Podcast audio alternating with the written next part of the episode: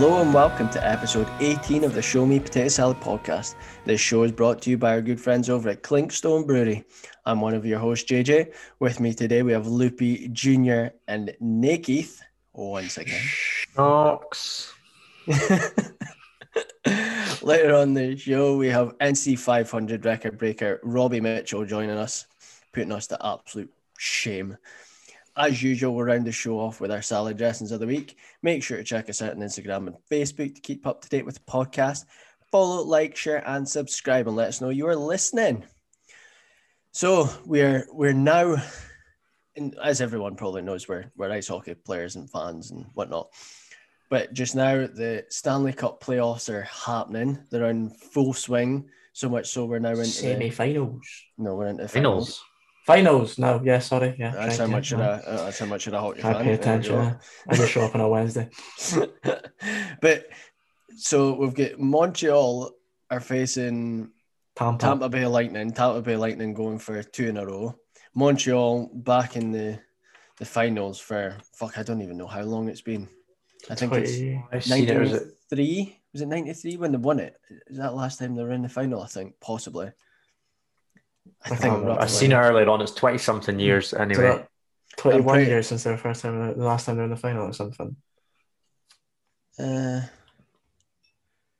anyway, doesn't A, a while ago. It was nine. It was nine. I'm sure it's ninety three. They won it, and I have a feeling that was the last. But it's it's been a while since they've been anywhere near hmm in a final. Silverware, I. And you you can take it away in this bit, Callum. I just think it'd be fucking nice to see, um, for one, a Canadian team to win the Stanley Cup final, but fucked paying the prices to go and sit and watch it. Because the cheapest ticket for game three is like 11 and a half grand. So that's that's, probably- like, that's like £10,000. Yeah, there or thereabouts. Maybe a And little it- bit less. It'll but- be in the gods. It'll be like the puck will look like a fucking We crumb. don't even see the fucking puck. Like We're you're watching, watching, the that Jumbotron. on- the you're watching time. Jumbo. I don't. I don't even know if they're at full capacity either. Yeah. They I seen a thing yesterday that are they're pushing for it just because it's the first time in so long that they've not well the first time in so long that they've been in it. So they want to have like yeah. the people of Montreal there, which is understandable. Well, But when- I'll when you you see I what ain't was gonna be there for eleven grand. When you do you see what was happening in the street though? Yeah, I see they flipped a cop car and smashed it up when they Yeah, got the it was like pure. It was pure riots, and they're all obviously bunched together, like sixty thousand of them in the streets, and you're like, "What's the difference?" Go. What's the difference? Go just go put them in an ice rink. It doesn't make a fucking But I difference. seen I seen a thing today, and it was that you could fly from Montreal to Florida, watch both games, Yeah, and fly and get a ticket for both games, and fly back for the cheaper price than it is is for to that watch game three. ticket. That's Yeah, dumb. mental, Like it's absolute mental. like- but okay, they've got to make money, but from another standpoint, a couple of standpoints. One, COVID. Two, you haven't been there in so long. And three, you are playing really fucking well. So actually lower your ticket prices to get your fans in. but I I don't I don't think it's through them. Yeah, I don't know who thingy's ticket I prices, but I don't have think it's the, the team have gotten it, and it's through like StubHub and stuff. like resale stuff. Yeah, I think it's possibly resale. I want uh, I want Montreal to win just so our good friend Jonathan Hogan is pissed off that Tampa lose because it's always fun to see Jonathan angry and pissed off. Yeah, I'm I'm on the Tampa Bay Lightning here. Pure, like I would actually, I, don't get me wrong, I'd love to see Carey Price win it. Like for the for the sake of him winning it, Yeah. I'm, Because it's I'm probably the last time he's ever going to get that far. yeah, but I like Tampa Bay as a team. Is it? Where's that? And then you've got what's his name, the big rig, Pat Mar- Is it Pat Maroon? I was about to say Pat Maroon. Is it Pat Maroon? Yeah, yeah. Maroon, Yeah, The him going for three in a row. That'd be pretty back to impressive. back to back. Yeah. Also, if Montreal win it, it's funny because PK Subban's not there anymore, and he's a cunt. Where's How? He's just a. His, his Instagram and stuff pisses me off with how he advertises himself and shit like that. I think Stuff. he's just making a brand of himself. Yeah. Leave- leave He does good stuff shining. for charity and shit. He does a but shitloads himself of it for just- charity, especially yeah, in Montreal. That Done a Montreal uh, hospital that he has and stuff. But Yeah. him hockey wise, nah. I'm I'm just on Ticketmaster just now, just for a, a little scan. So for game one, for in Tampa. yeah, and for row F, section three two seven, right up the back, tickets are two hundred and eighty nine. If you want to go further than that, Just put us right on the plexi. right? I Okay. don't even think you would get. Right, behind the penalty box, section section sixteen, about ten rows back. So row R, six hundred and twenty-five pound plus fees. Fuck that. Yeah, definitely. Just for one. That's just one for that's just, just for one. One seat. One seat, Jesus. I'm gonna I'm gonna take this right up to the most expensive ticket just to see what it is. What's the predictions though? How many games do we think it's going? Five K is five K K's the highest. yeah. I have a feeling Tampa are going to just walk away. sweep? I don't. I, part of me wants to say it's going to be a sweep.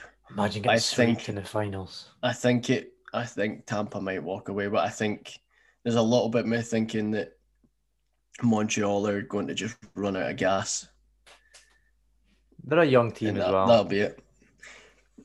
Yeah, relatively. Cole Cole Caufield is just absolutely flying, absolutely flying, and then they've got the boy Suzuki, who's also been playing He's well. rapid. Yeah.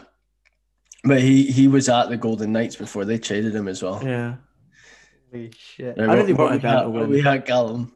Section 118, let me find it on the map, It's probably a box. is to the left hand side of the penalty box, two two sections over from the penalty box, row C, so three rows back from the pe- plexi, 10 grand each. Let's see how much it is. Come watch us for what? How much are we again? Twenty quid.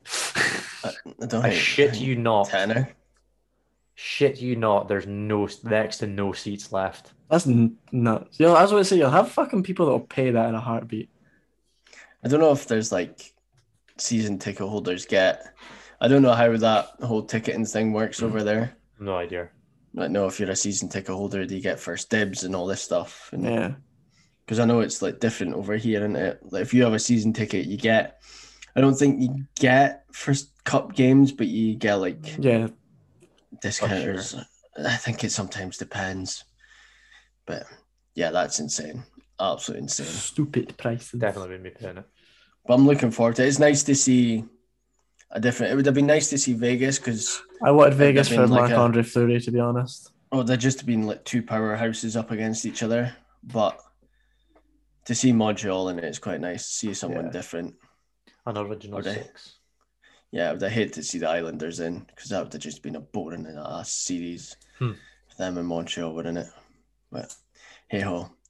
Anyway, anyway, we'll, we'll we'll move on to a little bit of this week's news. Uh, politics. Matt well, of some politics, yeah, some politics.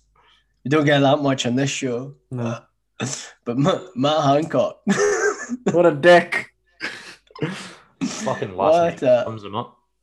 what a complete and utter yes cock. Yeah. 100%. Utter cock. Fucking on TV every week, spouting his bullshit. Do as I say. Social not as I distancing. do. Fucking masks, gloves. Don't shag your anybody that's not in part no of your shagging. household. It's part of your fucking. Yeah. thingy. Ah, I'll just fucking cheat on my wife of God knows how many years and 15. get caught on CCTV while they're in like level fucking four lockdown.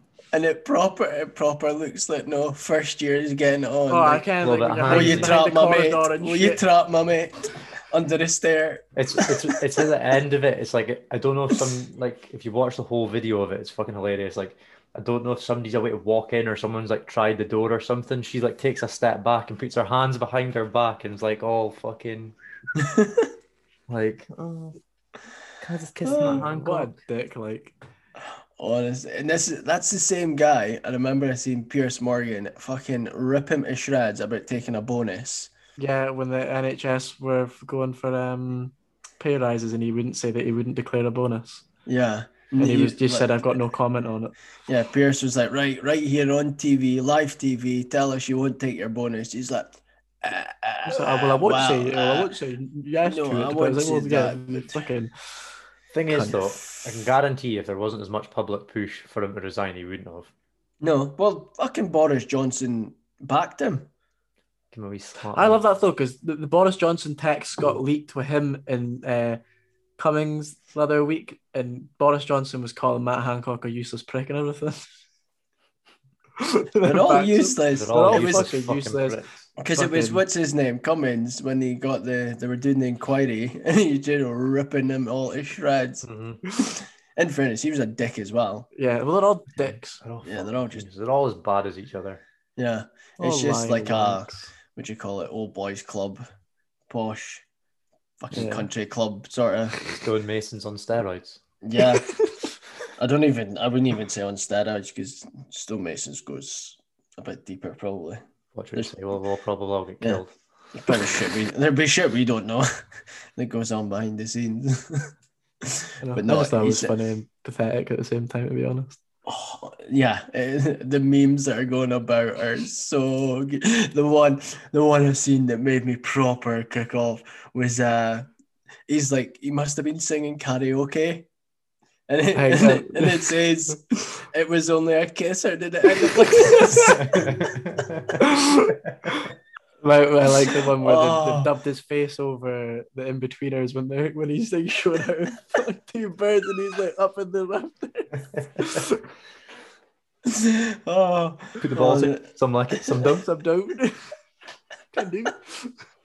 oh, the, the- oh, how can Just don't help so- themselves. Like it, they physically do not help themselves. Like the worst time to be under the spotlight as well. Like Yeah. they're get ripped an absolute fucking new asshole. Hopefully, Boris I- next. I just want to know. Someone's obviously like hacked or something like that to get. I don't know, but whoever done it deserves the biggest high five in the fucking world. Deserves Yeah. the fucking biggest bonus in the world. And it, it makes you. It doesn't make you wonder. It's no wonder why, like, so down in London, they were like basically raving in the street to get the nightclubs open. You're like, well, if you're allowed to do that shit, Why are we get allowed these to do shit open. Get shit open and get us going. Ah, Bit of a big comparison. Fuck yeah, fair enough. Huh? a bit of a No, big but you- comparison, but yeah, fair enough. no, no, no. But what I'm saying is, he's he's happily floating. Yeah, I know. Like Yeah, I'd following the put it- rules and not giving a damn. But then lightly, you've got I'd you've got go to people. Nightclub, No, but what I'm saying is you've got people struggling and not able to freaking open pubs, probably and put shit food like on that. Yeah. put food on the table because their business is going down the Swanee, and this guy's fucking Putting his dick in somebody else. when he's taking something else. Such a horrible image to even put in your fucking head. Man's a creep. well, it was funny. I'd seen something. Was, there's a. Have you ever watched the? There's a political like guy. He's not a political guy, but he does like funny political stuff. Where like it's he's pretending he's off air and he's just chatting away about stuff, and then they pretend so. he's on air and he he goes and speaks like a normal reporter. But like, so he's like, it's almost like the behind the camera stuff you're not meant to hear. Yeah. He, he's going like, first and foremost, the first thing I, I uh, feel sorry for is Matt Hancock's wife. And he's like, not because he's had an affair, just because he's Matt Hancock's wife. He's Matt Hancock's wife. oh, I thought it was pretty good. Absolute idiot. Anyway, well, uh, we're we are recording tonight. It's Monday night. Twenty. The 28th. We are now. We, We're gonna be two- days, We're going to be two hundred miles in next. five week. days, five days away from leaving. Six Yeah. days away from starting. Yeah. The NC 500 is Coming looming close. large now, and it's coming close. And the realization that we're way to do 500 miles in five days is starting to dawn on us.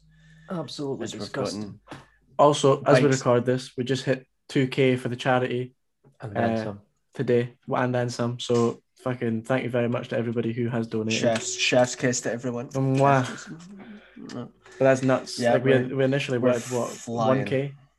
One K was it. our initial. Fucking nuts. One K, one K was their initial, and then we put it up to fifteen hundred. And Callum said, "No, we shouldn't put it to two K. We won't make it." I didn't that." think we'd get any more either. To be fair, but the last the last week and a half has just been fucking blowing up. And we'll we'll maybe leave it till after, but someone tonight in itself put in a big wad to get us up to 2K. Big Willie style. Well, thank you very much.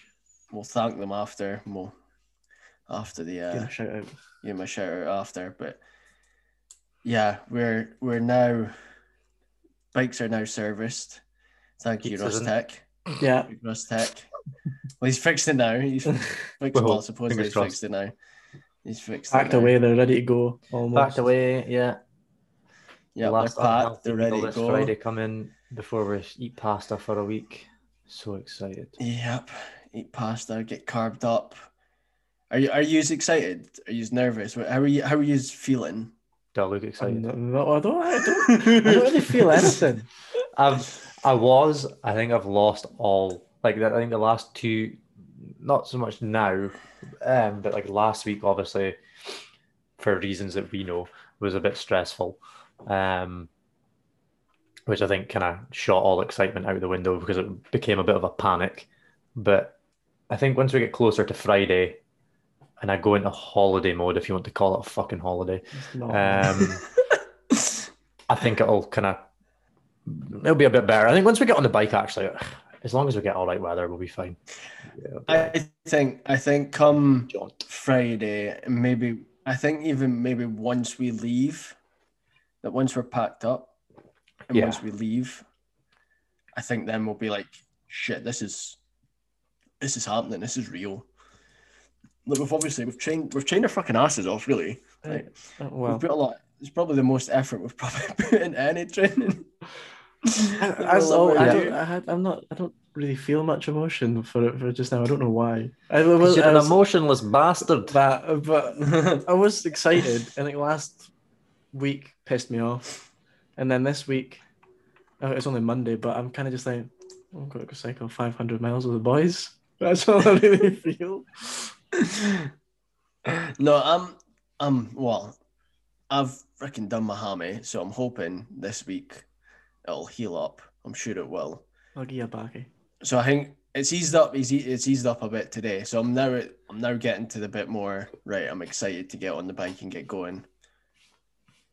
Because I think, I yeah, I think once we get going, I think we'll realize what we're doing and what is like. Because we need to kind of get that in our mindset that What we're doing it for. I think as what well. we're doing it for. I think as well. We've obviously got your dad's coming. So for anybody that doesn't know, Big Pete is a fucking Pete. legend, and then John Colley as well. So we've got A the pair of wank. them.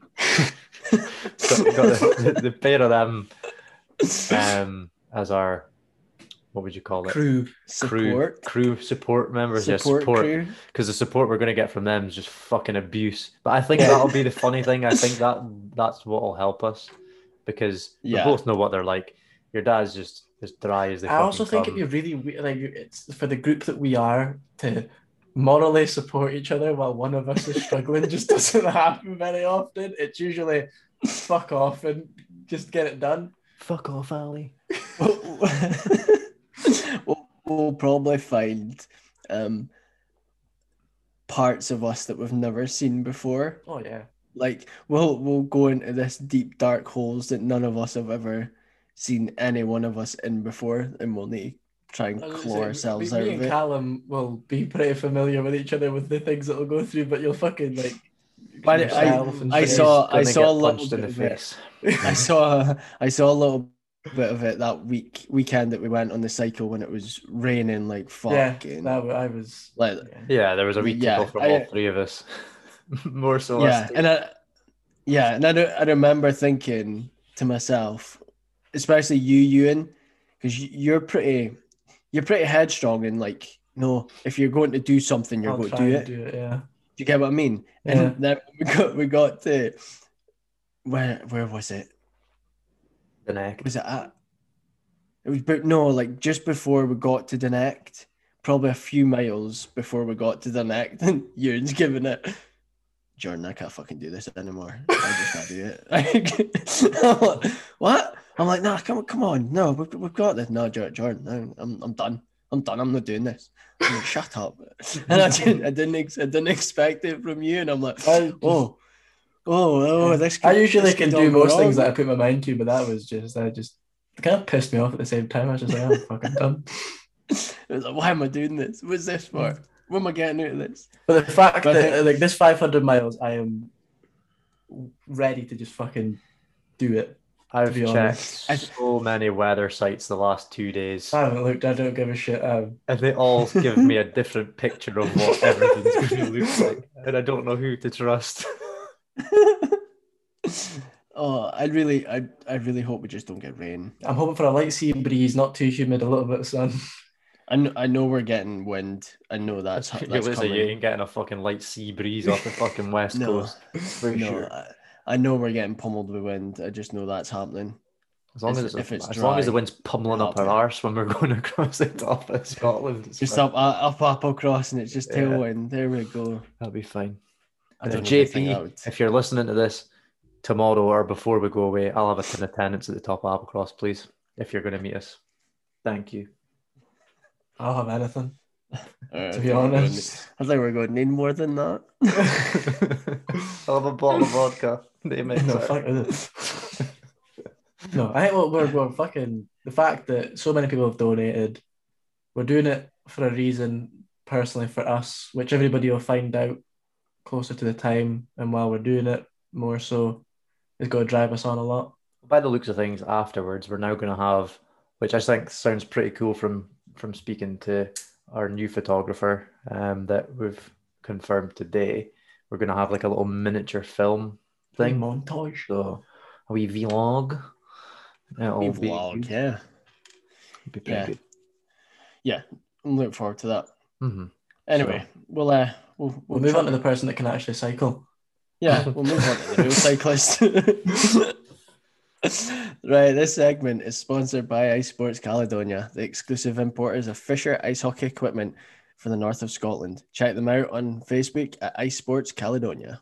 Five, four, three, two, one, zero. All engine running. Liftoff. We have a liftoff. Diving into Salad Bowl with us today, we have Durness's answer to Lance Armstrong, minus the doping scandal. Robbie Mitchell, welcome to the show, Robbie. How are you getting on? I'm good, thanks. Yeah, yeah, yeah. Looking forward to some uh, fun and laughter tonight, hopefully. so, Robbie, before we, we dive into all the important NC 500 chat, um, let's take it back a little bit. Where did cycling begin for you and how did it all start? Um, right. Even I suppose even let's go slightly before cycling. After um, after college and starting work as an agricultural agricultural engineer, I got right involved in motorsport. Um, Okay. firstly autocross and then rallying. I had a fair bit of success for rallying, both driving myself and navigating. And um, I actually became Scottish champion navigator in 2016, sitting Alright. beside uh, Gary Pearson, a local driver from down in Duns here. But yeah, so kind of, so I spent probably about 15 years every waking minute was uh, either working on cars to pay for rallying or or or building or rebuilding cars after they got rolled into little balls or whatever. So that was that was a great time. Um, and then a few of my pals started mountain biking um, just about when I turned 30. So I bought an old mountain bike off one of my friends, and literally we would do a couple of hours on a Sunday. Um, every Sunday morning religiously, meet at nine o'clock, and you laugh about it now because you would be out for a few hours. Um, you'd probably be lucky if you did 10, 12 miles, something like that. it was very sociable. Um, and probably did that with the with the lads. There was a group of five or six of us did that for a few years, um, building up a bit more fitness and what have you. And then uh, I got. I suppose I suppose this is how a lot of people cycling will maybe start charity. Um, there was now, as you said before, I'm from Durness. There was a there was a well-known man up there who sadly died quite young, and they had a charity cycle, and they still hold it every year for him from Lairg up to Durness. It's 57 miles, I think it is. Okay. Um, and I signed up to do that. I bought a hybrid bike um, and I tried to get myself fit over the winter. I think that event's held in like March, late March, early April each year. So I had a good few months at that. And I went up and I, I had a good solid crack at it. Um, and I got well and truly hooked to a road biking. bought a road bike after that, um, a good road bike, and uh, got involved with a local club here down in the borders. And uh, basically every Tuesday night um, through the through the summer season uh, race, and uh, it just got more and more serious. Wicked. And Yeah. thinking about that, you said you were a, um, a navigator in the rallying and stuff. Yeah, I think anyone that can do that must have absolute nerves of steel. Like I think that would 100% be worse than driving the car at that pace. I'm yeah. sure that must be terrifying. Look, I don't know. Um, I don't know if any of you lads have been involved in it, or even. I mean, we all, us young boys, we all flee around the roads, and you think you're great until you actually get in a rally car and, uh, yeah, experience what is involved. it's it's something else. Um, I think what a lot of people don't realise, um, the navigator controls the speed of the car. The driver's got the throttle pedal. Um, but if you're not telling him what's coming, um, you're yeah, you're you're not doing your job. But you're also if you're yeah, how do you put it? You you have to be you have to be cool and calm. Uh, he he gets a lot from your voice, from from your reactions. Um, Mhm. If if he senses that you're flustered and you're not giving him good, clear information, he's certainly not going to get the best out of it. Yeah. But likewise, it's it's yeah, the navigator's in control. He's got a book of what is on that road from from until you need to slow down at through once that you're out the stage. The driver just gets that little bit of information for what's ahead. So it's uh, it's a really interesting thing to do, and I think both the driver and the navigator would hugely benefit from sitting on each side of the car at uh, at different times. Like, you know? Mhm. so it's Awesome. it's a cool thing. I've I've always wondered. See, obviously you're saying you've got a book. Like, do you just know where you are in your mind when you're driving? Because I've I I always I'm like, how like it just seems like you see it on the TV and it just seems like you're just rattling off, and I'm Yeah. like, how, how do they even know where they are at this hmm. point? That's probably one of the hardest things about it. You're saying before now, the, a funny thing, I can't read in a car. I can't read a magazine or a book if I was traveling in the car. But pace notes, I mean, generally they're big text. You might have six or seven lines on an A4 sheet, but Mhm. your job, you're totally focused. From when the light goes green, um, you're focused. So yeah, going back, the the hardest thing is drivers all like different information. Some like one corner ahead. Obviously, if you're coming to a to a blind crest with a few tight corners after it, you need to give them that. But so yeah, some like three, four corners ahead. That's really hard. Um, Gary, who I, as I say, won the championship with, he generally liked two, three, four corners ahead. So what you're reading is not what you're looking at when you lift your head, Yeah. Yeah. and that is really hard. Um, really hard. Uh, it takes a it takes a bit of takes a bit of doing, to be honest. yeah, I can And imagine. apparently, a good solution to car sickness as well is to rally. rallying. Yes, would never believe that. And I, I honestly, still to this day, when you come out the stage um, and you then obviously have a map book to get you to the next stage with it with the road section, I would often have to have the window open and I couldn't do very much at a time. But the, the actual pace notes, not a problem. It's weird. man. Weird. So, Robbie, obviously we we know you've just smashed the record for the NC 500, which in itself, congratulations, because Yeah, that's Huge well done. It's phenomenal. that's phenomenal. So, just for for everyone kind of listening, what was what was the record that was being held, and what have what have you just set? the record before I did it was Josh Quigley, uh, a lad from Livingston, I believe. Um, pretty accomplished. He's done a, he's done a lot of a lot of cycling. Um, he had 31 hours, 19 minutes and like 20 seconds. Let's we'll no worry about the seconds over that. I think I think it was 31, 19. So yeah, I dropped it down to 29 hours, five minutes and 42 seconds. So we took a took a fair chunk of it. Yeah. That's going to take some beating. That is going to Yeah, take some that's, beating. that's hats off to you for doing that. Like, No, we'll be thank lucky you. if we I get the first day that, done and on that. uh, I, I, everybody says, "Oh, that's going to take some beating." When Mark Beaumont set the original one, I can remember thinking, "Oh, that's quick." Uh, James McCallum then took time off it, and you think, "Oh, right." So somebody else, somebody's going to come along and beat it. There's no doubt about it.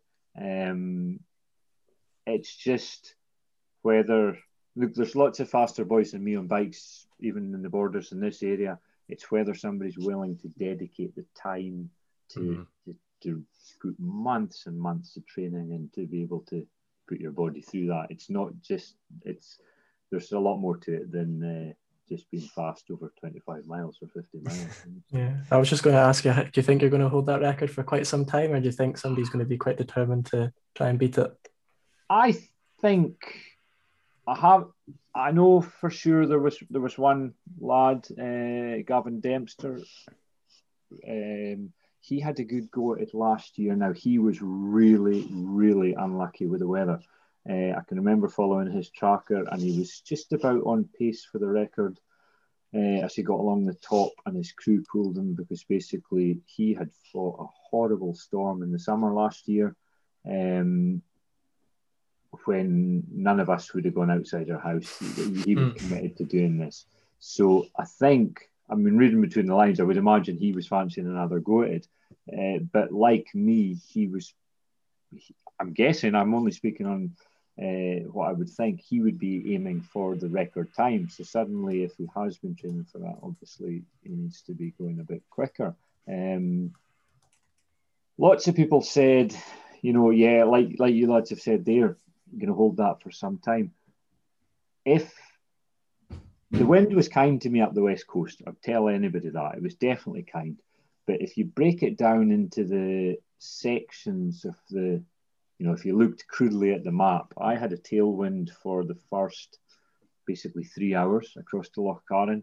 Um, that was completed at it was 24 mile an hour on my computer when I got Hmm. off the bike to start climbing at uh, to, start climbing over to Kishorn for the Bealach.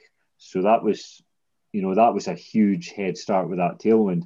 But if you looked at the map, I then had to fight the headwind that countered hmm. that tailwind for about six and a half, seven hours from Durness to John O'Groats. So on a kind day without that wind, yes, I had a crosswind up the west coast and a crosswind down the east coast, but they cancel each other out. But the three hours tailwind doesn't cancel out the six and a half headwind. So a, a calm, calm day with no wind, there is definitely a lot of time to come off that. Uh, it's it, it's there's no question about it. Um, I did it a month before. Yeah, the first weekend in May, I we had a long weekend. Kids had a long weekend down here, and we went up and did a recce. Slept in the van, and I did it basically a, a 12, 11 hour the first day. I think it was a 12 hour the second day, and, and whatever, six and a bit back down the east coast on the third day.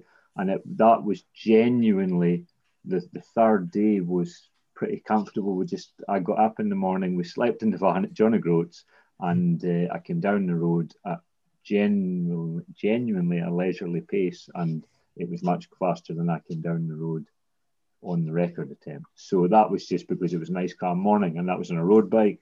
So yeah, it's definitely there for somebody to take a chunk of time off it, and I, I mean that genuinely. With you saying that, do you fancy your chances at some point going back up and beating it yourself? I think there's so many things have to be aligned for that to happen. Yeah. Um, The weekend I went to go and do the recce, we looked at the weather forecast. We had time in our hands. Let's go and do it. For to beat that yeah, you could do the same, but for me, for it to stand as an official record, it has to be organised so far in advance um, to have a your your date set, um, to have the officials. I mean, I had eight, including myself. There was eight.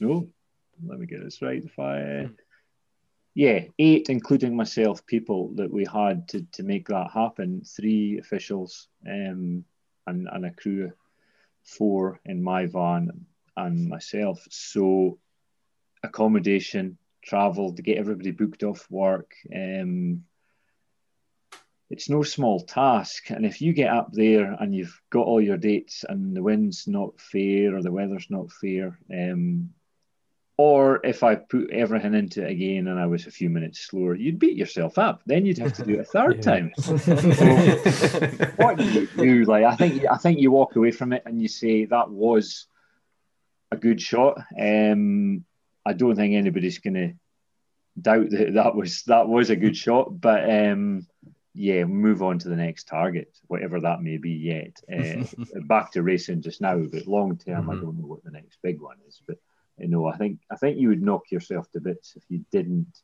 beat it. And it was if if it was something out of my control, um, it would be even worse. You know. Yeah. So yeah, that I don't think I need to go back. I would, however, do it um, socially or for for pleasure. I mean, as, as far as cycling those roads, and I guess you boys have done some of them. It's absolutely magical. No, it really. Is. I've I've driven driven a fair amount of it, so Uh-huh. kind of know what we're in for. Yeah, we've never we've never actually ridden it though. No, not No. yet. How much riding have you boys been doing? Not enough going by Not what much. you're saying. What's Yeah. your What's your plan? How many days are you planning doing it? Five days. Five. I mean, that's yeah. look.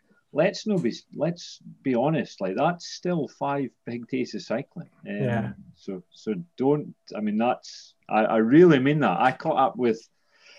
I as you can imagine, I caught up with quite a few cyclists as we did that, and you would have a chat, and you would say, and most of them had maybe heard what I was doing.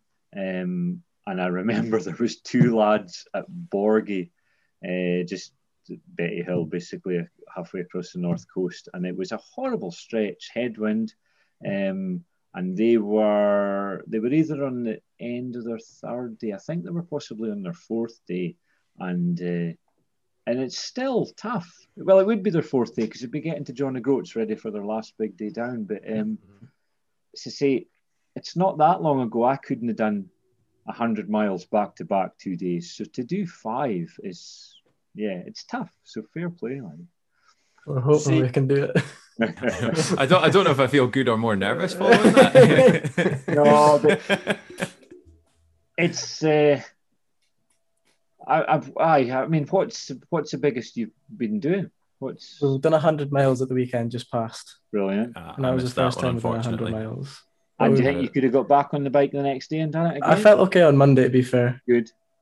Oh, yeah, I was I was fine on Monday. A little bit tender, but not But that horrendous. was- yeah. Felt worse Yeah, yeah. sports. So I was absolutely fine because I only did 30 because I managed to uh, absolutely ransack my bike the night before. Um, no. No, it's it's a funny thing. I've done obviously a few long rides over over the period, but it's it is just building yourself up bit by Mhm. bit. But I mean, normally I'm yeah, it's two days, three days after when if you don't do anything that I'm sorest, sore, yeah. mhm. sluggish or whatever. So yeah, if you do get back up, look, the first few miles the next day are going to be hmm just getting back into it. But it's amazing. You're, I don't know how you do it. If you do you use power meters or heart rate, or are you just are you Just going for it. Yeah. I mean, once you're a couple of days in and the fatigue builds up, the heart doesn't respond. But you get to this level where you can just generally keep going. It's bizarre, like it Yeah. really. To be That's fair, it kinda- a little bit like that on the kinda- weekend. Sorry, that's kind of what I was going to go into because 29 hours on a bike solidly. Yeah. Was it was it at any point where you're thinking to yourself, what? Why am I doing this? Like, because we we like we done the hundred miles at the weekend, and there was part of us at that Yeah. somewhere Dark places. I mean, when I What joined up with you, I was like, "How we going on, guys?" Terrible. Yeah. I was just like handing out energy gels and stuff out the back pocket. Ah, no, we'll go. We'll talk about nutrition after, I think. But um, look, even on a on a whatever four hour training ride or whatever, there's always dark spots where you think, oh, I don't know if I can do this today or that. So, so I, I think everybody can relate to that. It doesn't matter how long you're going for. You you think, um, and then you may become good at the end, and and and you always feel good once you finish. Um, no, I think in answer to it, there wasn't really any point because um, because it was planned because because I'd built up to it for so long. I when I left Inverness, I had it in my head that I was going to be riding for 31 and a half hours. I knew if I was going to go over the record time, we were going to stop because ultimately we weren't doing it for um, a social ride or, or to say I had done it. So if it at any point looked like we weren't going to make the record, uh, I was never going to be riding for more than 31 and a half hours. Um, so you, you're kind of programmed into that, so to speak. Um, once we were, even at Ullapool, I knew I was well up. Um, get to Durness, and I think we were we were well over two hours ahead of what I had hoped for there. But you still can't really call it a schedule because of because of the direction and the wind. You you could be up for three quarters of it, and then it could, you could lose it all at the end. So Mm-hmm. I always said to folk we would only judge it at John O'Groats, and then I knew what we could do, even if there was a headwind or whatever. We knew what it would take to get down there. So I think I had always said if we're at John O'Groats within 24 hours, we will get to Inverness within the, the record time, but it could be tight. So uh, we were less than 22 to John O'Groats. So it was like, right, okay. Um, the last few hours from basically from the Dornoch Bridge uh, down, they were pretty grim. Probably easily the hardest I've ever pushed myself. Um, yes, I'll have pushed harder in a short race, but I've never had to go that deep. Um, I it took me quite a while to realise what was happening. Um, I ride with power, so every all my training, everything is done with power, uh, with a power meter on the crank.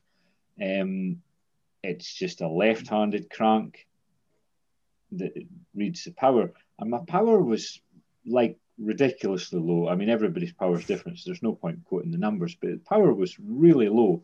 Heart rate was um, low, which I know is what happens at that time. I've done a few of the Strathpuffers and 24 hour mountain bike races, and by the end, you're trying as hard, but your heart rate doesn't respond. And you know that it's Mhm. cold in the middle of the night and what have you. But the power was like half of what it should be. And, um, but the speed was still good. And it, say, it took me a wee while to realize basically, I think I was, I was carrying an issue with my left knee, which I've never had all the way through. But once you get that deep in, you don't know.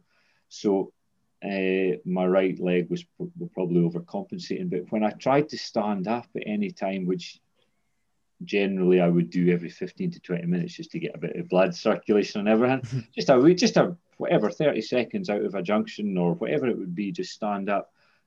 My, my leg was like buckling underneath me. I thought, oh, this isn't good um, and some of the long descents where you would coast down, you generally try and eat your way down. If you're going fast enough to not need to pedal, that's your time to eat and drink and save your save your energy. And then my leg wouldn't play ball when I went to start pedaling again. So, so yeah, that was from basically from Dornoch Bridge back down. It was pretty grim, and then um, I, I really, really had to dig deep. But I promised myself going into it that I would empty the tank, so to speak. I wasn't coming back to have another go at this particular one, and um, there was no way I was going to put myself back through the 25, 26 hours to get to that point again. So it was just dig in. But miraculously, the next morning, uh, once we'd all finished, the knee was absolutely fine. It was just, Hmm. it was obviously just my body was protesting at the Yeah. what I had done to it. Can't can't blame it really. No, can not you? really, Um, so yeah, that was that was the dark moments. But to be honest, up to that point, uh, there wasn't dark moments. Um, I think I've, I've said this to other people since that uh, it's like I didn't go for a three-hour ride, and people kept saying, "Oh, come on, we'll go a bit further. We'll go a bit further." At that point, you would say, "Hang on, no way." But because you know what you're getting into before you start, um, it's not a surprise. So it's yeah. I think if you lads were doing your hundred mile training ride and somebody says, "Come on, let's do another 50, you would all look at each other and say, "No chance." No. No. you set your goal for what you've got. Yeah. I suppose it's like a football match, isn't it? You know you're getting a break at 45 minutes. You know you're. If somebody said at the end of that, "Come on, you've got to play another 30," you'd say, "I can't. I'm I'm knackered." So, so yeah, yeah. It's there's a lot of it in your mind. A lot Yeah. of it in your mind. Mhm. And um, reading up on your, your Facebook and some of the news articles and things, you can, we can see like obviously like ourselves, you did the North Coast 500 in aid of a charity. Can you tell us a little bit about your chosen charity and what it sort of meant to you and why you did it for them?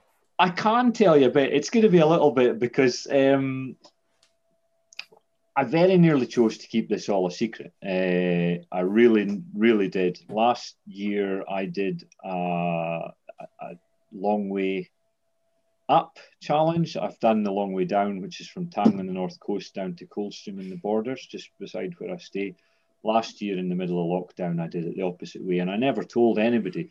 Um, and I, it went well, and I nearly did the same here, but I thought I owed it to people, uh, and I wanted to share the tracker just so people could, just so people genuinely could follow what I was doing Mhm. Because there has been a lot of people put a lot of time into this, um, helping me and what have you.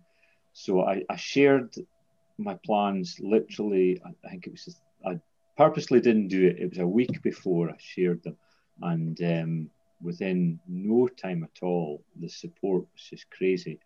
And then an old, I'm not going to say old, an old school friend. He's the same age as me, um, from up in uh, well, I was Durness, but all, all down the west coast, we used to. There was no high school, so we used to stay in a hostel at Golspie on the east coast um, Yep. through the week. Um, so, so a friend from there, Andrew Mackenzie, who is now based in Edinburgh, um, is is in the Edinburgh Sutherland Association, and he contacted me. Uh, I think he had actually messaged me the night I put it out. I put it out just before I went to bed, and I purposely didn't look at my phone. The next morning, my phone was absolutely chock a block. So I got through the messages, and one was Andrew asking if I would be willing to do it.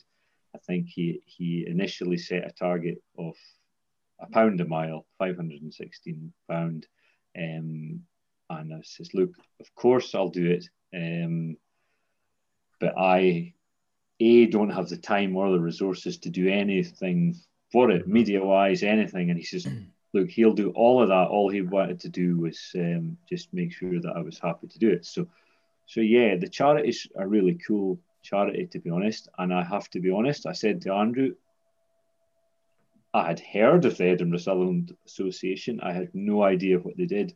So basically, they um, through fundraising, they provide bursaries for further education, um, be it uh, sport, music, um, whatever, whatever anybody's going to come and do out of Sutherland to try and better themselves after after um, for a bit further education, which to me is a is a really cool thing. I mean, ultimately, Mhm. it was a really cool place to grow up. Uh, I could understand why my parents chose to bring us up there, but once you uh, do leave school, I was very lucky. I had a job on a farm up in Durness before I came to college. There's not a great deal to do for the young folk in the area. Um, I still, it's still a very dear place in my heart up in the west coast. I love it, but uh, and I always vow I'll maybe go back someday. But there's there's just nothing there for.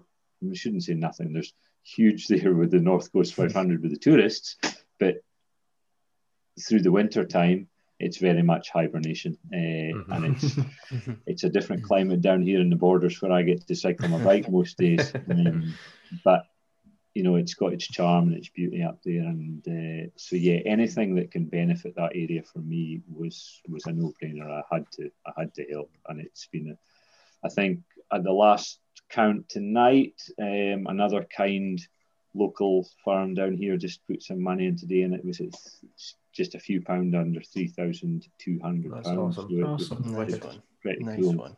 Uh, I think that's basically speaking to Andrew. That's pretty much what they would give out in a year is what we've raised for that. So, and they obviously had a very lean year last year with with Yeah. the whole COVID Yeah. and everything. So it's really it's really helped them out, and it's been a it's been a great boost for all the support. To be honest. Yeah, That's that ace. was awesome. It's a good, it's a good awesome. double whammy, isn't it? You get it to break a record and Yeah, raise a good out. amount of money for a, a really Yeah. good cause.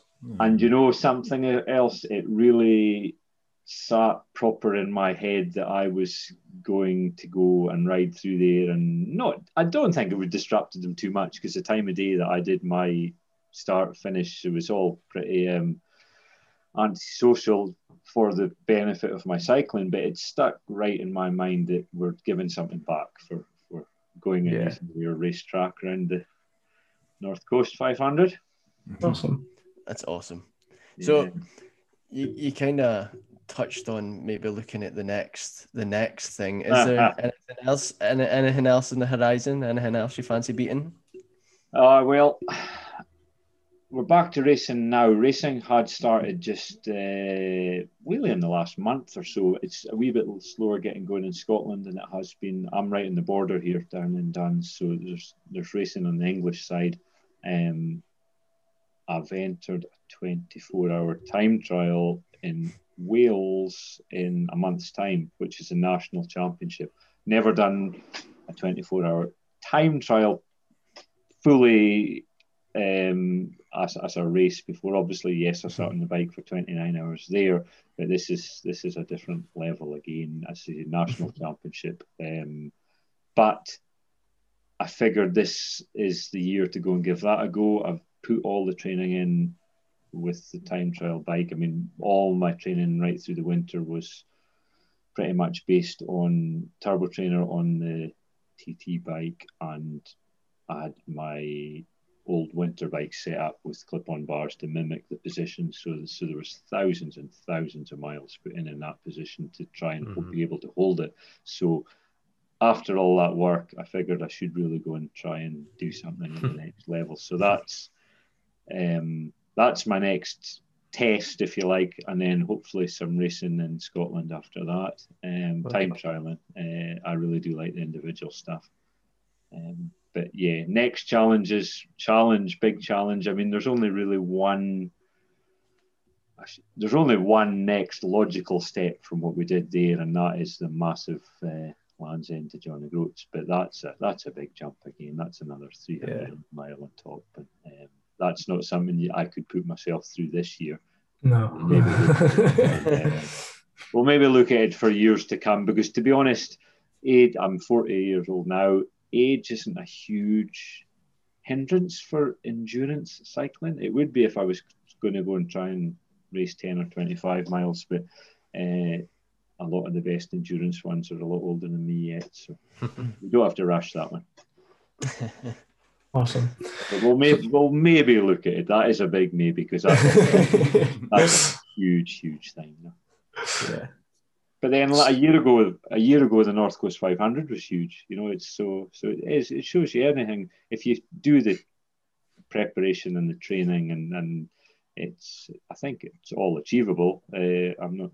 Yeah, I'm certainly not belittling anybody that's done it before me, but uh, I would love to give it a go just to see how much further there is in in the tank. You know Yeah. yeah. and it was really cool actually. Um, on the night we started in Inverness, there was a there was a man sitting at the bench before we arrived at the at the monument, um, and as I walked up, um,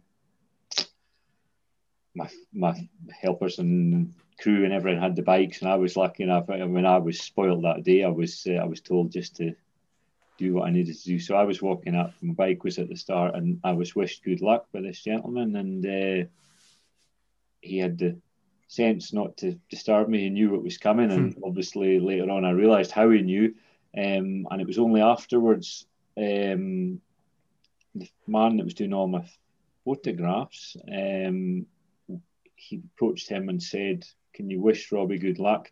And it was Michael Broadwith who holds the Land's End to John O'Groats record. And he was on a holiday in Inverness, and he had seen it on Facebook, or one of his friends had seen it and messaged him. So he came along to wish me luck at the start, and he actually videoed it. And when I found this out, I got told this halfway around the ride. Um, Hmm. And when I finished, I went to message him, and there was a, there was quite a few messages on my phone from him. He had already messaged me, wishing me good luck, and then congratulating me.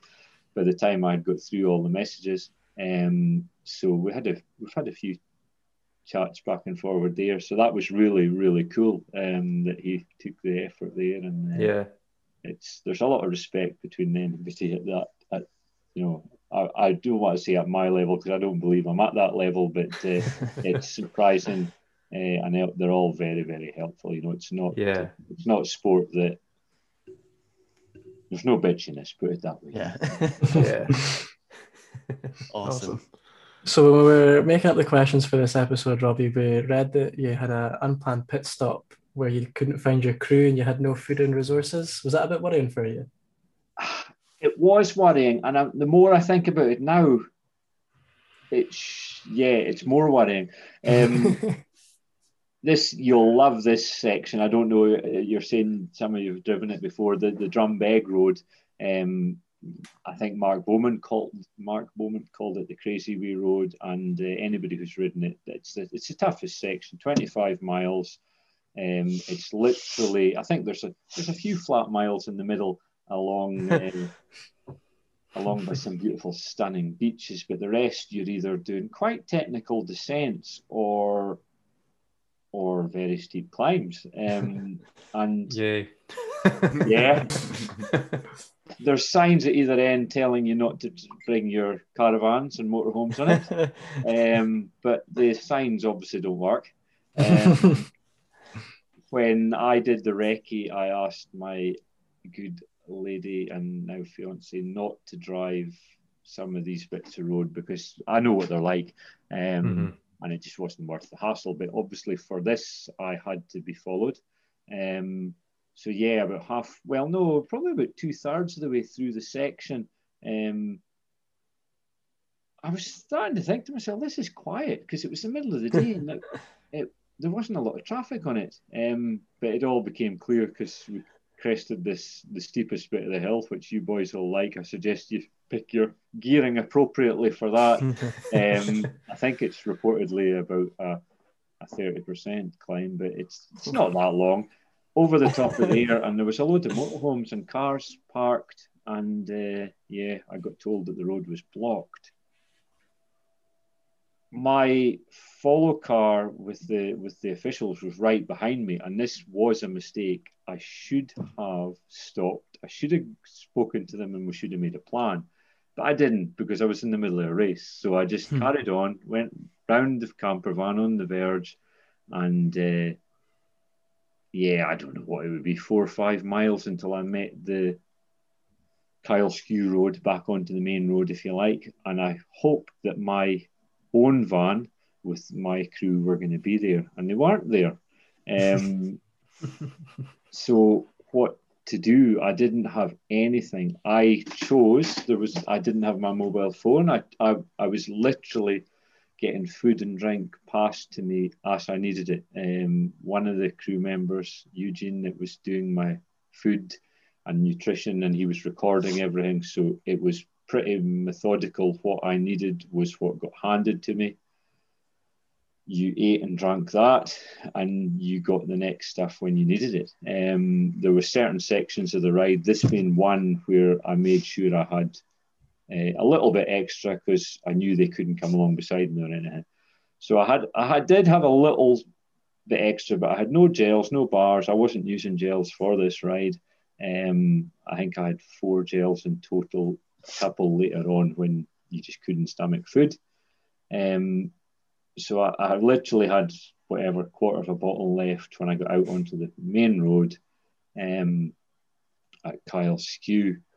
And it was hot, you know. Up to that point, we were pouring bottles of water down my neck from the, from the van. It, it, I, I can't remember 22, 23 degrees, properly hot for that part of the world, um, and too hot for what I was trying to do.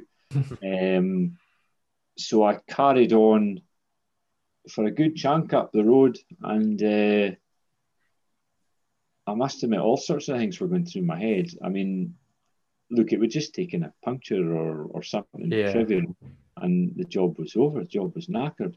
So I got to Scourie, the next wee village, um, and I went into the village shop um, and tried to persuade the, the kind shopkeeper what I was doing. She thought I was nuts. Um, she she hadn't heard of it, obviously. Um, but I explained I had nothing. The only thing I had in my pocket was a GPS tracker, which would have been no good to her. Um, but she kindly let me, she said, take what you need, write your details down, get your crew to come back um, and pay for it. So, so yeah, I took her up on the offer, and lo and behold, about a mile out of Scourie, the van catches up with me. So there was, I don't know, let's not put, certainly five minutes, not 10, but certainly five minutes wasted doing that. But it wouldn't have been wasted if the van hadn't caught up with me. I was, I was out of food and drink. So uh, Yeah. Yeah. it, I had to do it. So so the food and drink that I got from the shop got passed back into the van, and um, we we carried on on our way. But yeah, the, going back a little bit, the because of the loop of road. Uh, so yeah, what I think you're 25 miles on the on the Drumbeg Road. You're 15 back from Lochinver to Ledmore Junction, and whatever a five back. It was it was quite a detour for the vans to get right the way from where it was stuck all the way around, um, possibly you know 35 mile plus. Then they had to catch up with me. Uh, uh, so so it was a wee bit up the road, but one of the officials actually jumped on a spare bike. Uh, I had three bikes: the the TT bike that I was riding, the road bike that I was using for the hills, and there was a spare bike in the official van. Um, just because I thought the time I'm going to need a spare bike is going to be when my support crew is going to be in a supermarket or getting fish and chips or something. So there was a third bike just for that reason. And uh, he jumped on that bike and he tried to follow me out through that road. and uh, the bike was far too big for him and he didn't have clips on his, you know, but fair play. He and he, he got to having a wee cycle in the middle of the day and he got out to the road and met my van. And then while the official crew, official um, referees, judges, whatever you want to call them, um, did the big detour. At least they were watching me out of my van, so so the record could officially carry on and Mhm. uh. So yeah, it was a bit scary. Um, at that point, what were we? We were about fifteen hours in.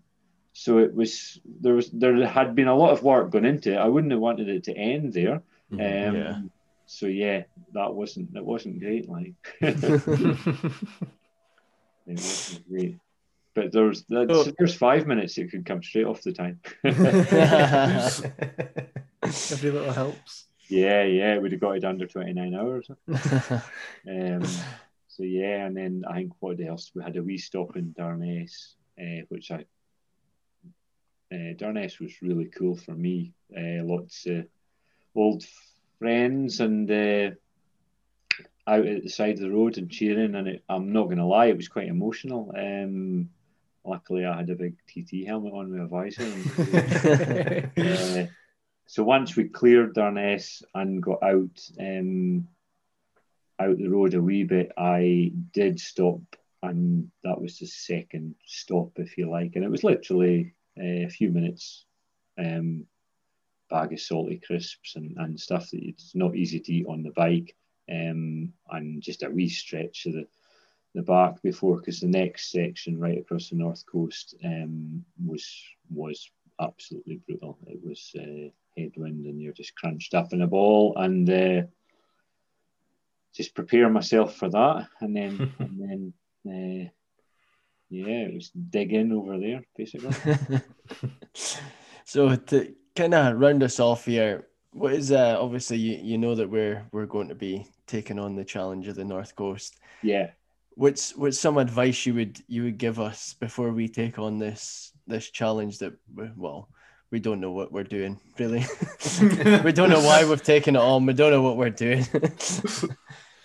advice i mean i take it uh, I, I take it you're all quite confident riding together in reasonably close formation and Yeah. yeah Yeah, we're not too bad. now. yeah. Yeah, yeah. I mean that makes that makes such a such a difference. I mean it really does. Like so, you know, try and work as a team. Um, if, as we said, some people are going to go through bad spells at different times or whatever.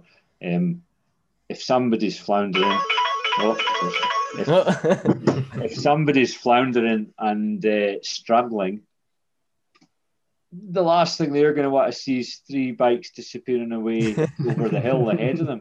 Um, I mean, yeah. What? How, how are you intending doing it? You, uh, what, what are you doing for like accommodation? Are you have you are you motorhome or are you Yeah, we've got so- a camper yeah. with. So we've got a motorhome that's going to support us Brilliant. behind us, and then we've got uh, another support in front as well. right? So that the the support in front will kind of you know keep ahead of things and yeah, keep us on track, and then we'll have the motorhome for accommodation as Mhm. well. And Apparently, I need to advise the motorhome to take a wee detour around those hills. yes. well, you've only got twenty five miles. Depends what time of day you're doing it and, and what what days. I mean, obviously, if you're five days, I mean, I, I scheduled mine through the week, um, Yeah. and Yeah. I got basically out of Inverness with no traffic. I was all the way around Applecross. I, I genuinely, if I remember right, other than a lorry passing us at Garve, um, we never had a car until we got to uh, Kinlochewe, um, which was basically when people were starting to get up ready to go to work. Uh, the place was covered in motorhomes. There wasn't a bit of grass anywhere near Applecross that you could have parked on. They were all full of motorhomes, but they were all asleep. Um, But so yeah, so yeah, timing. How are you going back to? I'm skipping questions again. Are you are you doing it like? Are you going to have an hour? Are you going to are you breaking it down into blocks? Or are you? Yeah. So I think the Yes. plan was every 20 to 25 miles, take a stop, Yeah. make sure we're eating Refuel. something, Yeah. um, make sure we're drinking obviously on the way, but maybe take an extra bit when we stop, stretch the legs out, Yeah. give the bum a bit of a rest, And go again.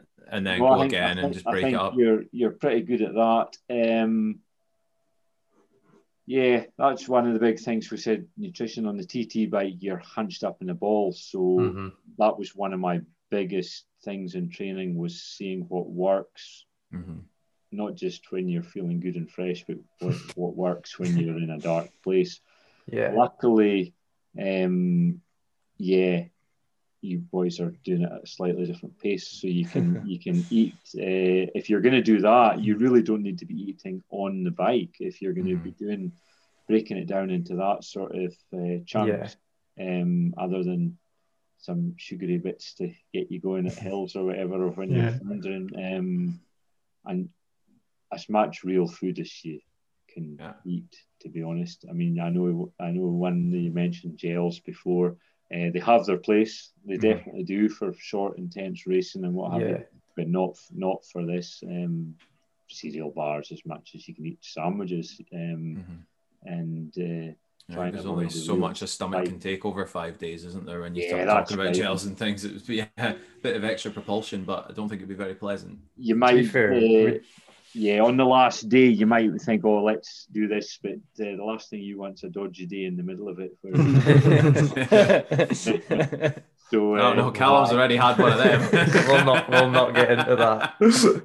and uh, it's a good excuse to eat. I mean, I'm don't need that. somebody you go, you're you're cooking for you at night or whatever, or, or That's kind of the plan. We're going to make sure like Yeah. lunches are prepped for Yeah. as not as little of a stop as possible, but so that we're not sitting waiting in the cafe or anything for Yeah, food, so we can just hit the camper, have a bite to eat, and away we go.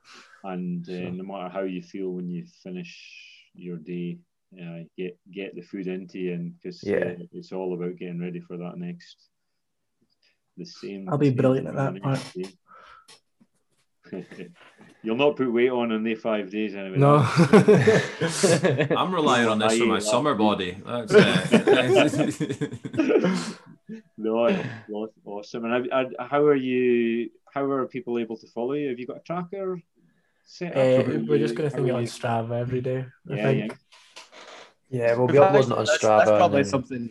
Probably something we've not actually really thought about. Is yeah. With folk following us, how we're getting on. now. You've no idea. I mean, I, I know from my experience watching people uh, how addictive it is, but within the town here and within, you know, friends from up at home all over the west coast, the amount of people that message saying they got up in the middle of the night to go for the toilet and then they watched the tracker till till I finished, and and I mean, the not just young people, the the people that didn't know, but they'd heard of it, didn't know me, and it, it's addictive. So I Yeah. don't know. Um, it's perhaps maybe. Well, no, you've got time. You've got time to organise that. I mean, the tracker. To be fair, we were even checking it out ourselves. I think it was on a was, Yeah. it, was it the Wednesday? Was it Wednesday? Yeah, Wednesday. Yeah, so we we have training on, on a Wednesday for hockey, and it's quite a late Right. night for us. And I think we checked it before we went on the ice, and like, Jesus, he's flying through it. And then we came off, um, and I think you were you were just coming up to Thurso, Right. and um, we were checking it while we were getting changed. And then the next time we went on, you were already at John O'Groats, and we were like, Holy shit! Like this is rapid. What did you set up your tracker with then? Is there a particular one that's quite decent? That is the first time I've used that one. Uh, quite often, when you enter bigger events, they have trackers for Mm. them. But that was Mhm. I can I can send you the, the link. That'd be awesome. Yeah, That'd be great. not terribly dear, and I mean, obviously, it'll be the same route that I used, so uh, the route's in there. Um, but for for what you lads do, it might be quite an interest for all anybody who follows you, and uh, Mhm. you can use Mm-hmm. that for some some extra. Uh, yeah, it's a good idea. Or whatever, Yeah. you so. Yeah, we'll definitely hit you up for Yeah. that. Yeah. Well, uh, it's been absolutely brilliant. Just sort of want to finish off with a massive congratulations, obviously, on on getting the record, and obviously a second congratulations on your engagement as well. engaged. Uh, well done. Thank you. That was that was extra motivation, you see, and I had intended in my uh, head to do it at the end um, if all went well, but there was just too many people, and I didn't want it to be about a, a cycle um, Mhm. for Anne. I wanted it to be a bit more private than that, so uh, that's why it wasn't done at the finish. Yeah, thank Yeah. you. No, it's been awesome Awesome. having you on. It's been Yeah. good to good to hear about it, and it's wicked. And And hopefully, thanks for we'll- all the advice as well. Yeah, yeah, thank yeah, you, Robbie. for sure. Yeah. Thank you very much, All the man. best, Take man. All the best. Tranquility Base here. The Eagle has landed. Big thanks to Robbie for joining us on the show. Absolute beast of a man, record breaker. That the time he done it in is absolutely insane. It's fucking ridiculous. Abs- It is Absolutely absolutely insane. mental. But I think it's even more mental that he thinks that it can be beaten relatively easy if the weather Wind's conditions are even better. Yeah, but to to just go for that long and not stop. Just 500 miles in 29 hours. Well, 516 miles, give or take, in 29 hours in some of the hardest roads to cycle in Britain. Obscene. on your Todd, like just on your own. cycling. Mentally, that's fucking ridiculous. Physically, Disgusting. No. ridiculous. yeah. Like the f- whole thing. I remember watching Mark Beaumont's one on YouTube, and it was the point when it got like really dark and it was raining and it was just him on the bike, and you could honestly, he must have been able to see about three foot in front of him was light, and that was it. Hmm. Yeah. I was like, oh my god, like your mind to to be that strong, Takes a lot. me- like mentally, is insane. yeah. Personally, like I couldn't imagine going for that long, no sleep, just mental Pedaling- empowering yourself through that. I couldn't think Yeah. about sitting on a fucking saddle like that for 29 hours. Never mind fucking no sleep. That's also true. I couldn't. I couldn't think. I couldn't think of doing something fun for that long. No. for doing anything for that long, like anything. I couldn't imagine doing. Like we we love hockey. I couldn't imagine No. being on an ice rink for twenty nine hours. I could maybe That's game. pretty I could maybe serious. game for that long. Well, I'm a Three big periods is virgin, bad so You probably have game for that long, Junior. probably. but yeah, fair fucking hats off to Robbie. Like it's absolute nuts. Yeah. And he's Yeah. he raised a good bit of money for his charity as well, which is Yeah, always yeah, fantastic. which is even better. And it was it was good to hear about his uh his past as well with the rally and stuff. That yeah, that was that was interesting, something eh? news to us that none of us really knew before getting him on, and it was nice to hear kind of why he got into cycling, kind of It's- from that background. It's funny because I'd, I've always wanted to speak to someone that done it the does rally driving. What was it called? I had a note no, reading. not even the rally driving, the, note reading stuff. Yeah, The navigating. That's it. Always wanted to speak to someone that done that Hmm. because eh, that in itself, I mental, absolute mental that someone can, oh, sit there, give directions. Well, fucking tank around a course where he's whipping left and right. yeah. It's when they They crash though. I think it's even better. capital, Like, they just sit there. Fuck. It's when when the car like you see the car do like three barrel rolls and a front flip into a tree, and they just sit there and go, "You're right." Sam Aye. You're dead. That's it. Like there's no emotion. Like there's no fucking hell. What the fuck? Like I remember, I remember watching a crash years ago We with Colin McRae, and like his navigator guy's arms and stuff are like flailing all over the shop, and then you, you just you just have Colin McRae like with his arms crossed, like the fuck is he up to? Looks across him, like he's got his arm crossed, calm as you like, just looking at the, his navigator with his arms flailing, like. Tell you, seen a photo actually. Robbie put up like a, a- to get him on the show. I had to add him on Facebook, um, to be able to message him, and there was a couple of photos popped up um, the other day of him cycling, and it must have been as he was going through Durness. There must be a pub on a corner somewhere, and there's like a wall that's like the, where the beer garden is, and everybody's standing up on the wall with their pints, like waving them on. See if we don't get that, I'm going to be fucking raging. Who we going to get that from? Pete and John. Maybe. yeah, yeah. Throw the that's fucking I'm actually, I'm gonna, I'm gonna message, I'm gonna message Robbie and be like, here, go and tell all your mates to go to the pub at the end of the road to keys a wave.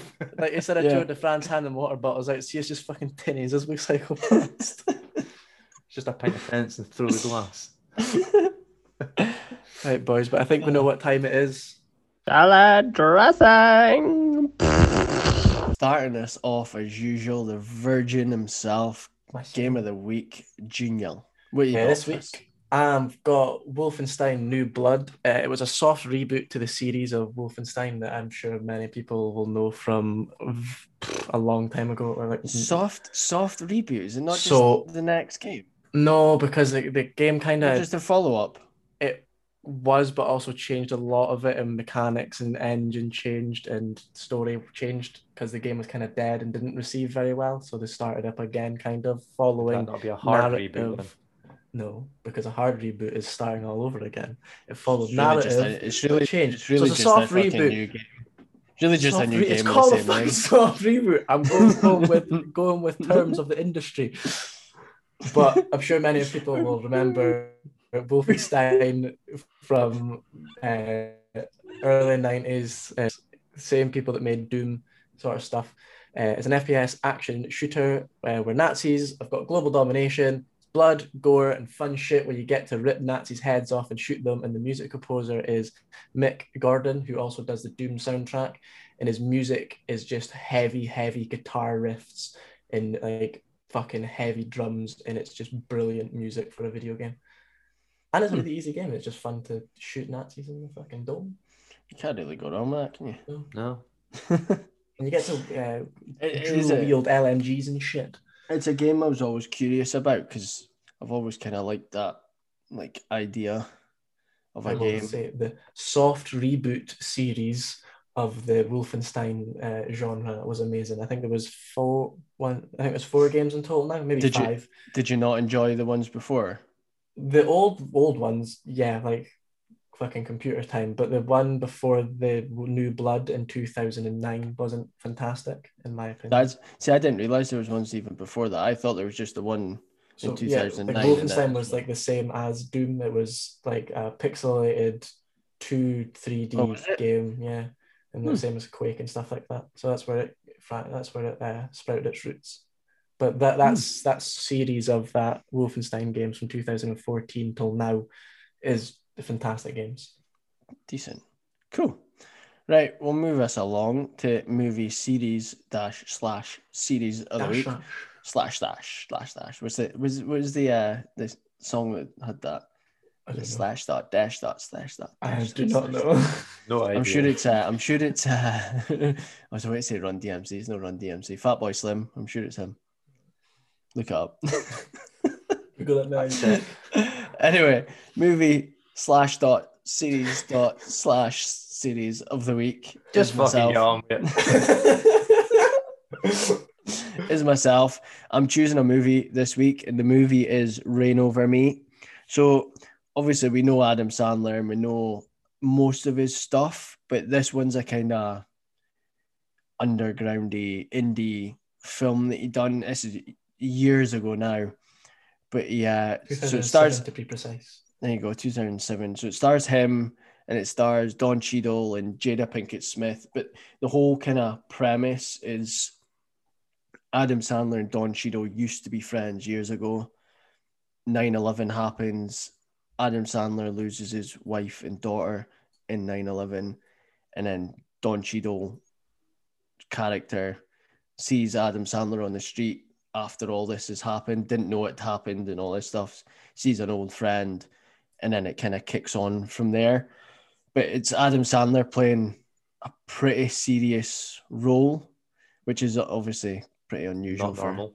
not normal. And it's he is so good at it, so He- good in it. He doesn't do it very often, but when he does do a serious role, he does them really fucking well. Mhm. Yeah, yeah, really well, really well. And this is, I'm surprised it hasn't gotten more attention. If I'm honest, like it, I, I almost feel like it should be more known for an Adam Sandler film. It's so good.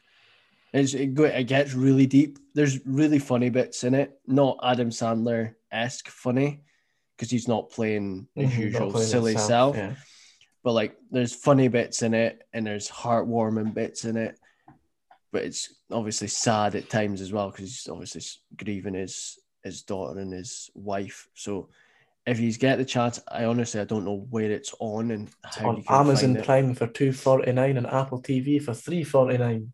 it's worth the 249 if i'm honest there's not much movies i'd tell someone to go and pay for because obviously we've now got netflix and all this stuff amazon but to spend £2.50 on a movie like that it's definitely worth it Awesome. right we'll move us along album of the week you're getting your chance again junior you're getting an album this time Hell. you're getting an album this time no Because Keith, there's no you get- fucking Keith. there's Again. no Keith, so you get a double we double we double bubble we double, Double decker. decker. Double take. right, what you got for us? For album, I'm going to go End of Suffering by uh, Frank Carter and the Rattlesnakes. Came out in 2019. It was our last album they dropped, and I can say for myself and M- Loopy as well, it's one of favorite albums of Frank Carter and the Rattlesnakes. Mhm. Their new album comes out hopefully end of this year, but if not early next year. But Frank Carter and the Rattlesnakes live are kiss. fucking phenomenal. Frank Carter is a nutter. Sexy ginger. yeah, just a just a fuck. He's a stupid idiot when it comes to live shows. Like he just Callum's goes. idol. That's who he wants to be. It's he's I'd need to cut my fucking legs off to be. he's a, he's a small guy. Oh, and we're losing you. But yeah, the, the music's amazing. It's, it's I don't really know how to describe it for 2021 music. It's kind of it, to fucking some people it's heavy. It's not heavy. It's It's not. It's not No. heavy. It's it's rock. it's rock. really- It's it's grungy. It's Grunge, Yeah. punk, rock, alternative. Molded into molded one. in at one. And then Frank Carter being himself as well. He's got sadder songs dedicated to his daughter and stuff like that in most of their albums. Just a solid listen from song one to song 13. 12. No, 13 because they added bleed. Get with it. That was the bonus album. So yeah, really See, easy. there's a there's a little problem there with how they promote someone like him. No, like what we're saying is he's not he's not that heavy. No, but people that listen to chart pop music will look at that and go, "Oh, that's heavy fucking music." And it's just not, it's just good music.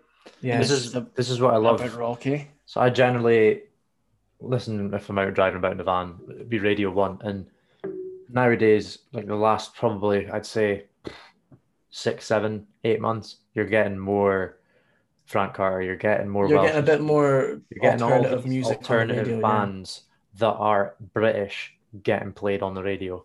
Who's it on Radio One as well that has the rock show? Daniel P. Carter. Daniel P. Carter. He he he actually puts some heavy heavy stuff on the radio. He play he'll play. Yeah, there's even some heavy play shit on his that I wouldn't even listen to. No, and it just like it's so. I think it's really good for radio. The fact that it's advertising different genres of music. But It's also, been mi- say, it's been missing for a good few years. yeah. Uh, song number two, Tyrant Lizard King. Uh, Best start to a gig ever. yeah, it's the best. art- And that song Better has than Biffy. uh, Yes. Yes, that song has Tom Morello, the guitarist for Rage Against the Machine, on it. A feature with him, and him playing guitar on any song, fantastic. Because that cunt is an absolute wizard on Seen it, strings. seen it live. Oh, she Sorry. did live. oh. Sorry. She's in hamburger. Shut it, soft reboot. No. Give it a listen. Fantastic band, great music. Right. Moving on. Restaurant of the week, our fat boy Slim himself. What you got for us? So- Libby. Um, so I am going to go with Roots Catering. So they are a vegan vegetarian catering company that are currently working. Ooh, just a cheese baguette. um, they are. so they're currently working out of um like a wee. I was about to say burger van, but it's not burger van, is it? Uh, Bit tofu van. Catering van. catering van at the beach um, down the far end of the Esplanade. So if you get a chance, honestly, go and check them out.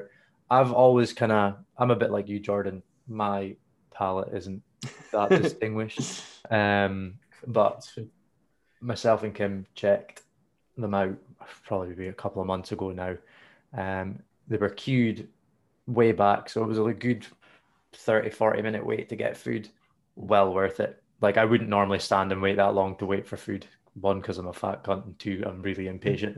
Impatient But- It was it was worth it. I honestly couldn't tell the difference, even with the bacon. And I love my bacon. So yeah. but yeah, honestly, if you're if you're down the beach, I'm not sure if they're open every day of the week. I think they're only open middle of the week onwards, Check think it's from, like, four till nine or something like that. But well worth well worth a check out if you're fed up of burgers and your meat. Decent. Nice. Nice one. Right. I think that rounds us up. Aye. So we'll we'll catch you all in two weeks for episode 19 when we'll be sitting there with no one. Nobody. You can Listen to our shite pattern about how we've died on the NC 500 and we're Some never doing it again. And There'll be four bikes for sale on Facebook Market.